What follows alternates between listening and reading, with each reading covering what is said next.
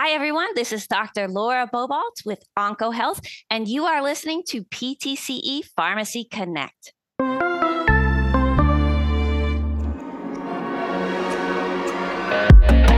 You're listening to the Pharmacy Podcast Network.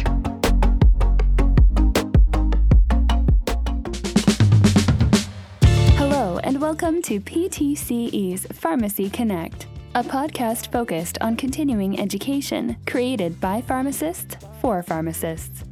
PTCE is the leader in pharmacy and managed care education. In these episodes, listeners will be presented with the most recent clinical updates and strategies for implementing into practice. And now, here's our host and founder of the Pharmacy Podcast Network, Todd Eury. This is the PTCE Pharmacy Connect podcast. My name's Todd Eury, founder of the Pharmacy Podcast Network. I'm thrilled to have PTCE and the crew back for another podcast we can dive into and really get some interesting information. And if you want, turn it into continuing education for yourself. I'm excited to welcome back Dr. Lara Bobolts, one of my favorite co-hosts on the PTCE Pharmacy Connect. Just always brings a lot of great energy um, and and what pharmacists are capable of doing. The role of the pharmacist is changing. It's expanding. It's exciting to talk with pharmacists that are innovative here. With that, Dr. Lara Bobolts, you are the Senior Vice President of Clinical Strategy and Growth at OncoHealth in Plantation, Florida. Um, and you'll be leading today's incredible discussion on desmoid tumors and how treatment options are selected. Lara, it's all yours. Thank you so much, Todd. Always an absolute pleasure to get to work with you. And today, I'm also pleased to introduce our faculty. We have Christy Harris, PharmD BCOP and Fellow of HOPA.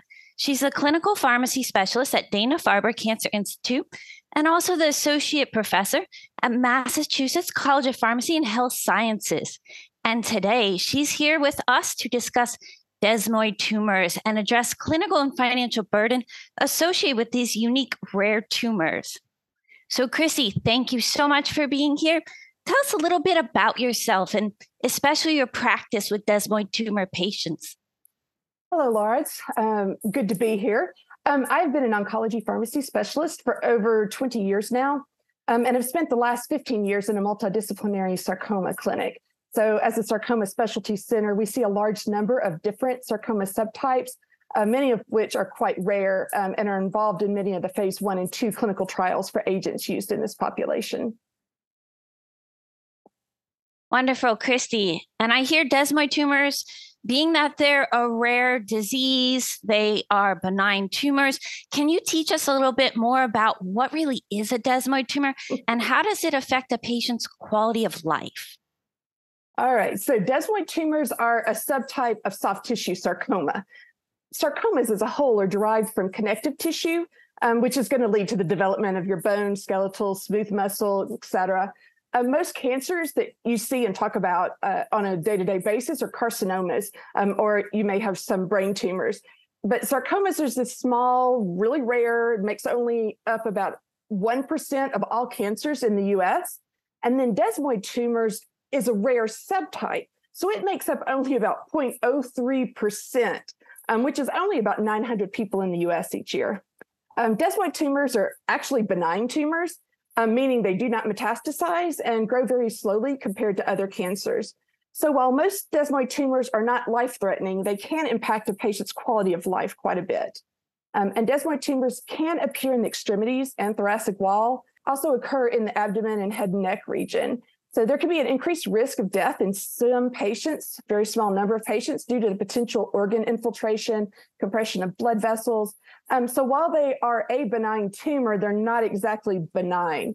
Um, you can't forget they still have this uh, life-threatening potential in certain patients.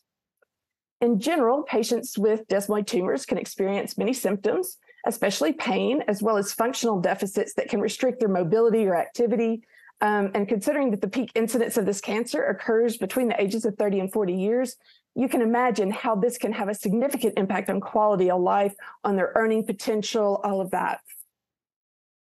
I could only imagine. But what about risk factors related to desmoid tumors? And then I'm also curious, as an oncology pharmacist, I'm saying, okay, I have this cancer patient. Now, what molecular tests do I need to run? What biomarkers am I looking for in this unique rare tumor type? Tell me a little bit more about that. So, desmoid tumors, similar to many sarcomas, do not really have any preventable risk uh, factors. Um, as I mentioned, they do occur in younger people, most commonly around 30 to 40 years of age. It is also more likely to occur in women, with about two thirds of all desmoid tumors occurring in them. Um, and one of the risk factors is actually estrogen exposure. And we know that desmoid tumors have been known to develop and or grow during pregnancy. Some will shrink at the time of menopause, um, and they may be affected by, by exogenous estrogens, such as contraceptives. The other major risk factor is what we call familial adenomatous polyposis, or FAP. Um, this is a genetic syndrome that's most often seen in patients with a really high risk of colon cancer. Um, they tend to develop hundreds to thousands of polyps in the colon, making removal of an individual polyp impossible. And this leads to almost 100% risk of developing colon cancer by the age of about 40 to 45 years. Um, the cause is a germline mutation of the APC gene, um, which is also called the adenomatous polyposis coli gene. Um, patients with this germline APC mutation have about an 800 to 1,000 times greater risk of developing a desmoid tumor. And it often presents about 10 years earlier than our sporadic type of desmoid tumor. Um, the APC gene mutation only accounts for about 5 to 10% of all desmoids, um, but you can see an increased risk of death in these patients, especially.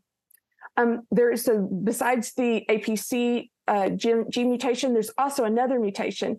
This accounts for about 85 to 90% of desmoids. And this is a somatic mutation in the beta catenin or beta catenin, said both ways, gene, which causes nuclear accumulation of the beta catenin protein.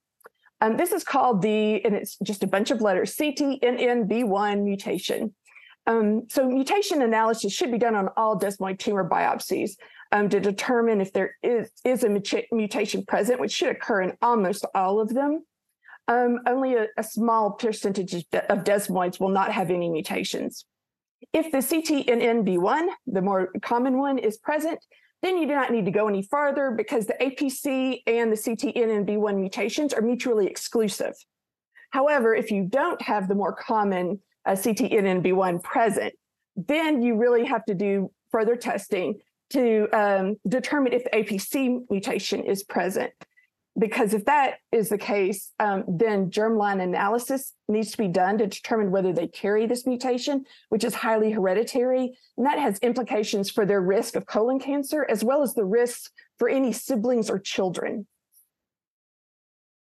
That's really important information to know. And wild that desmoid tumors are so somatic or genetic mutational driven tumors blows my mind.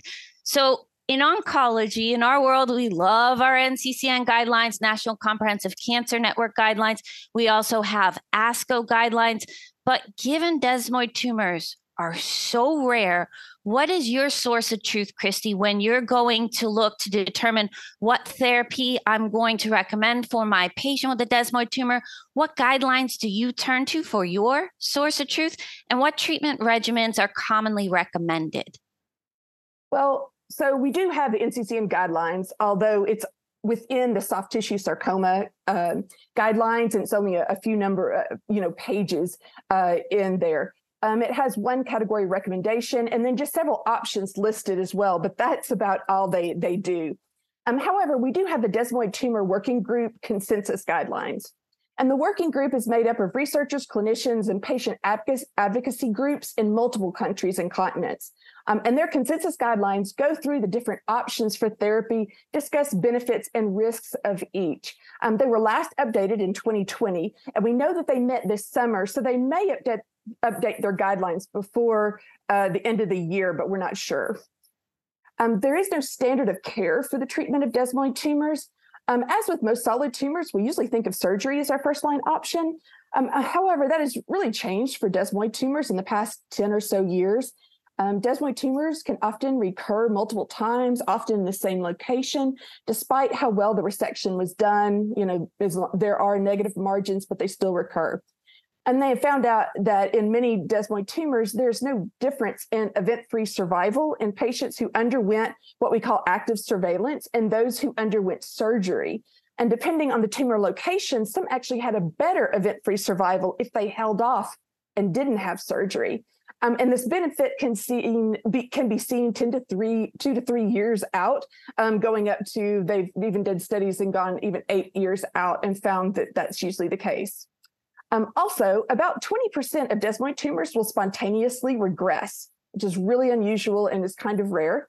Um, but active surveillance has really become the standard um, where the patient has regular surveillance scans every three to six months, depending on tumor features and aggressiveness that uh, is seen in pathology, um, with the ability to begin therapy if there's significant growth or if the patient becomes symptomatic due to their tumor.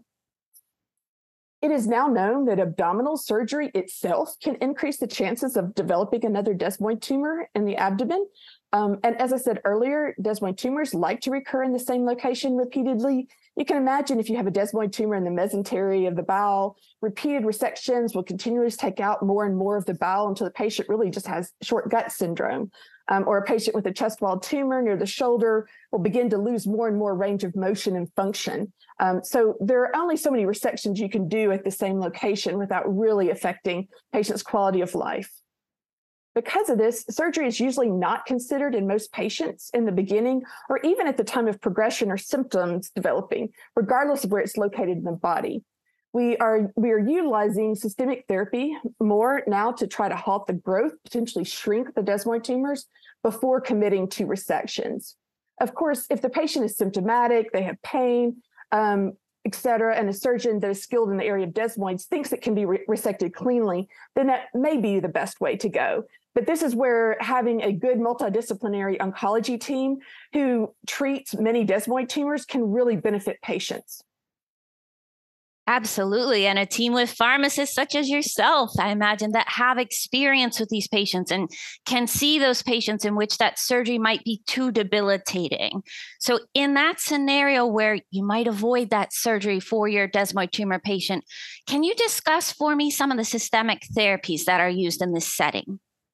So, historically, we relied heavily on cytotoxic chemotherapy, as that was all we really had. And we used low dose weekly therapy um, remember, this is a slow growing tumor. So, you know, you're trying, our cytotoxic chemo is hitting rapidly dividing cells. Um, so, you know, you're looking at um, this low weekly giving, um, providing some benefit. And they'll use methotrexate and vinorelbine, or sometimes they'll use vinblastine instead. Um, it works well and has less long-term adverse effects, such as loss of fertility. So that has been one of the primary therapies, especially in younger patients. Um, it has provided a progression free survival of something like seven to 12 years in some patients. However, you're treated for a year continuously, which has its own limitations when you consider the population we are treating. Um, so, not always the best uh, way to go. We've also used pegylated liposomal doxorubicin. Um, doxorubicin has remained the most effective agent for sarcomas in general. Um, but the pegylation allows for better uptake into the cells and decreased toxicity um, and may be better for this slow growing tumor like a desmoid. The issue of main concern has always been this resistance to giving cytotoxic chemotherapy to otherwise young, healthy people with many years of life left in which to potentially develop long term toxicities, such as infertility, cardiac conditions, or secondary cancers. That's always been our concern. We now have our first targeted agent that has shown benefit in the treatment of desmoid tumors. So, very excited about this. Um, sorafenib is a multikinase inhibitor. Many know them from different cancers. It affects signaling in the VEGF 1, 2, and 3, the PDGFR alpha, the c-KIT, the RAF, MET pathways. So it's really hitting a lot of different things in a phase three trial where they did a randomized double blind placebo controlled study, I think it was in like 87 patients, sorafenib was shown to provide progression free survival at one and two years. This was our first large study that actually proved a benefit over placebo in desmoid tumors. However, you can imagine that being able to take uh, pills every day rather than coming into the clinic every week could be a major selling point to certain patients. Um, sorafenib has become a category one recommendation per the guidelines, um, although it does not have the FDA indication um, specifically. The dose of sorafenib is 400 milligrams daily, which is only half of what is given in other cancers. Um, and so it's fairly well tolerated. Hand-foot syndrome was an issue, um, as were like skin reactions, diarrhea, and some hypertension, all of which we can usually work with to diminish their impact on the patient's quality of life. Other targeted therapies we have tried are imatinib and pazopanib. There are some phase two studies only, but they are listed in the guidelines as possibilities in the treatment of desmoid tumors. We have tried to use anti-estrogens, such as the selective estrogen receptor modulators tamoxifen or toremifene, due to that association with estrogen and tumor growth. Remember that we talked about earlier. Um, they've been used alone or with NSAIDs, as they thought that desmoid tumors, it was seen that they overexpress cyclooxygenase 2. However, in this line of therapy is really not recommended due to lack of evidence or efficacy in adults. Another class of drugs that are of extreme interest are the gamma secretase inhibitors. Um, this mechanism is kind of like a friend of a friend helping out kind of scenario. We know that the mutations found that CTNNB1 and APC both result in activation of the WNT pathway. Um, and so there's this overlap and crosstalk between this pathway and this notch activation. And so gamma secretase inhibitors are potent modulators of that notch.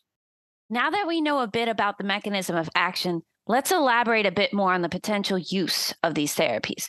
One gamma secretase inhibitor we have a lot of hope for is nirogacestat, which was approved in November 2023 for adult patients with progressing desmoid tumors who require systemic therapy. It is an oral therapy. It's been shown in a phase three double blind placebo controlled study to decrease the risk of progression by 71%. Could you give us more of the clinical data behind this approval? Um, patients are still on therapy within the study, so we don't, do not know at this time the length of time it will stop progression of the desmoid, but it's looking very promising. The most common adverse effects seen with this agent are diarrhea, hypophosphatemia, rash, stomatitis, a little bit of alopecia. Most of these uh, developed in the first cycle, and most could be ameliorated with supportive care. Um, of note, there were there was some ovarian dysfunction seen in about 75% of women of childbearing age. So this is of concern um, in this population of younger females, but it resolved in three quarters of the women upon stopping. However, that other quarter experienced premature menopause. So we're still trying to watch this very closely to see um, if there are other factors that play into this. There is another investigational oral, oral gamma secretase inhibitor. It's AL102, so it's still going by its uh, its numbers and letters. Uh, phase two data has only been presented in abstract form, but the 1.2 milligram dose demonstrated an 83% partial response um, and had similar adverse effects such as nausea, dry skin, that alopecia again. Unfortunately, the ovarian dysfunction seems to be a class effect as it's seen with AL102 as well. Um, and there is a phase three study currently enrolling patients at that 1.2 milligram dose. Um, and we're looking very forward to seeing more results of that. Wow, that's a lot of data. So for a rare tumor, it's amazing that there's evidence for so many therapies off label. Great for our patients, right? But Christy, inquiring minds want to know what would you pick? How do you decide what's the best treatment for your desmoid tumor patient that needs systemic therapy? We usually initiate therapy once a patient um, has shown to have progressing disease on two consecutive scans, or, it, or if there's a significant increase in their symptom burden. Um, and many patients can remain in active surveillance for five or more years before initiating any kind of therapy. Um, and of course, surgery can be done at any time if the patient is symptomatic, if the tumor has increasing morbidity, or if it's near a critical su- uh, structure, such as the head and neck region. But the working group um, guidelines or consensus guidelines from 2020 actually went through all of these therapies and actually really talked about the pros and cons of each um, and in different populations, such as adults and children, to help better help you understand what is, might be best for that patient. It's worth noting that nirogacestat and sorafenib both carry a preferred NCCN Category 1 recommendation. Thank you so much. I love your honesty and how well you can grasp all the data. Very impressive.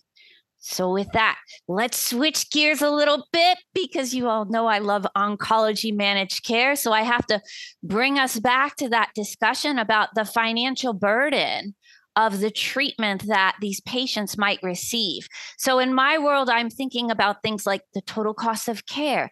Then I'm thinking, wow, this is a benign tumor that we might possibly treat with chemotherapy, perhaps even costly targeted agents. So, Chrissy, talk to me a little bit more about that financial burden of our reoccurrent unresectable desmoid tumor patients and the treatments that they receive. Well, first, as you said, we do think of this as a benign t- tumor, but multiple surgeries can cause major morbidity. Patients have died of bowel perforation due to disease growth in the abdomen. Um, overall, our health care system is not really built to focus on long term outcomes, such as maintaining functional limbs on, or overall quality of life, which would be the best lens in which to view therapies for desmoid tumors. Uh, however, we do what we can. At one year, it has an absolute risk reduction of 13.9%, with number needed to treat of 7.2 patients per year. And as there is no consensus for how long to treat these patients or whether we can even stop the therapy in a patient with stable disease, costs could actually grow exponentially if it's taken over multiple years if we think about the indirect costs of you know or surgery we have to consider the effect on functional outcomes. Is the patient able to continue to walk or do they have decent range of motion in their extremities? Their ability to complete activities of daily living being able to go to school work travel take care of children or aging parents. Um, you know all of these things it's really important for this population. Um, and so there's also the use of pain medications to consider in the setting of chronic pain so opioid use can be quite high. Um, and one of our goals um, with these patients is to prevent misuse and abuse um, and to really help them use the lowest amount necessary for them to be able to, you know, live their life. Direct costs of surgery are still significant, um, and multiple surgeries over a lifetime can add up as well, especially if you're needing specialists such as orthopedic and neurosurgeons um, but I think quality of life is very important. In studies, patients reported significantly higher burdens of fatigue, pain, insomnia, and financial difficulties. And anxiety and depression were up to 50% higher than in healthy controls. So we know that we do have to look at our patients as, you know, look at all aspects of our patient. Absolutely. And I love that you highlighted quality of life because that's why we're giving these systemic therapies to help our patients in the long run and help them enjoy what life has to offer. So, again, diving more into my world of oncology managed care, Christy, what are some of those managed care strategies that you might see imparted in managing desmoid tumor therapies? And what is the role in the pharmacist with respect to those strategies? Well, Laura, that's a really interesting question. We're not, it's not the usual things that we may be doing of trying to find the the, the least costly um, agent. We're in the managed care strategies um, for managing therapies in rare diseases. Um, we're going to be, you know, we can utilize prior authorization to ensure the patient has high quality evidence based care. Um, quantity fill limits may also help to ensure some safety and correct dosing of medications. The pharmacist's role can in, still encompass a wide range of activity. So, monitoring for medication related adverse effects and early treatment to prevent further complications is really important. Um, also, educating patients, um, healthcare providers, and payers on these emerging therapies and really kind of looking at treatment selection. We've talked a lot about the adverse effects um, of fertility issues, those types of things that can, you know, also be a, a major import of major importance to patients. Um, in one study of oral targeted therapies, patients receiving care from an oncology pharmacist reported fewer overall side effects, severe side effects, and unscheduled hospitalizations, and even rates of death. Um, so it's really important for the pharmacist to be a part of this team. Overall, interprofessional collaboration and communication really optimizes patient safety, quality of life, and quality of care. Absolutely. And I would just echo on the payer side, given the high rate of off label use of these therapies, payers need to stay on top of the latest data so that they don't get in the way of care for therapies that we do have safety and efficacy data to treat desmoid tumors, but they just may be off label. But we could have eligible coverage support to support that prior authorization. So, very important to stay on top of it. And with all that being said, Christy, what is that single most important thing that pharmacists listening today really should take away from your wonderful presentation? Well, first of all, desmoid tumors is a very rare tumor. They really have significant impacts on quality of life in these individuals. So it needs to be weighed and considered when assessing the types of therapy for a given patient. And pharmacists can really play a role in that, looking at the adverse effects, as well as addressing pain um, and you know maintaining really their best quality of life for the patient um, when they're receiving therapy. Laura and Christy, this was a wonderful podcast. Thank you so much for the incredible amount of detail that you shared with our listeners. Um, listeners, if you don't know, you can go to pharmacytimes.org. Once again, that's pharmacytimes.org to not only listen to uh, the entire library of podcasts that the PTCE team has put together, but also claim your credit, your CE credit. Um, I'm so proud to um, push out this content from PTCE. Dr. Laura Bobolts, you are a rock star. Um, and uh, Christy, we are so excited that you got to come and talk with us about this subject. Please um, make sure you come back and talk with us again and give us uh, any new updates that you think are important for our listeners, pharmacists, and pharmacy technicians. If there's anything that we can do for you in supporting you in your pharmacy career, please reach out to the Pharmacy Times organization or Pharmacy Podcast Network. And as always, thank you so much for listening to PTCE Pharmacy Connect. Thanks for tuning in to the PTCE Pharmacy Connect podcast. Your feedback is important to us. Please share with us your thoughts on this episode and other topics you'd like to learn about. Go to pharmacytimes.org forward slash contact and send us a message.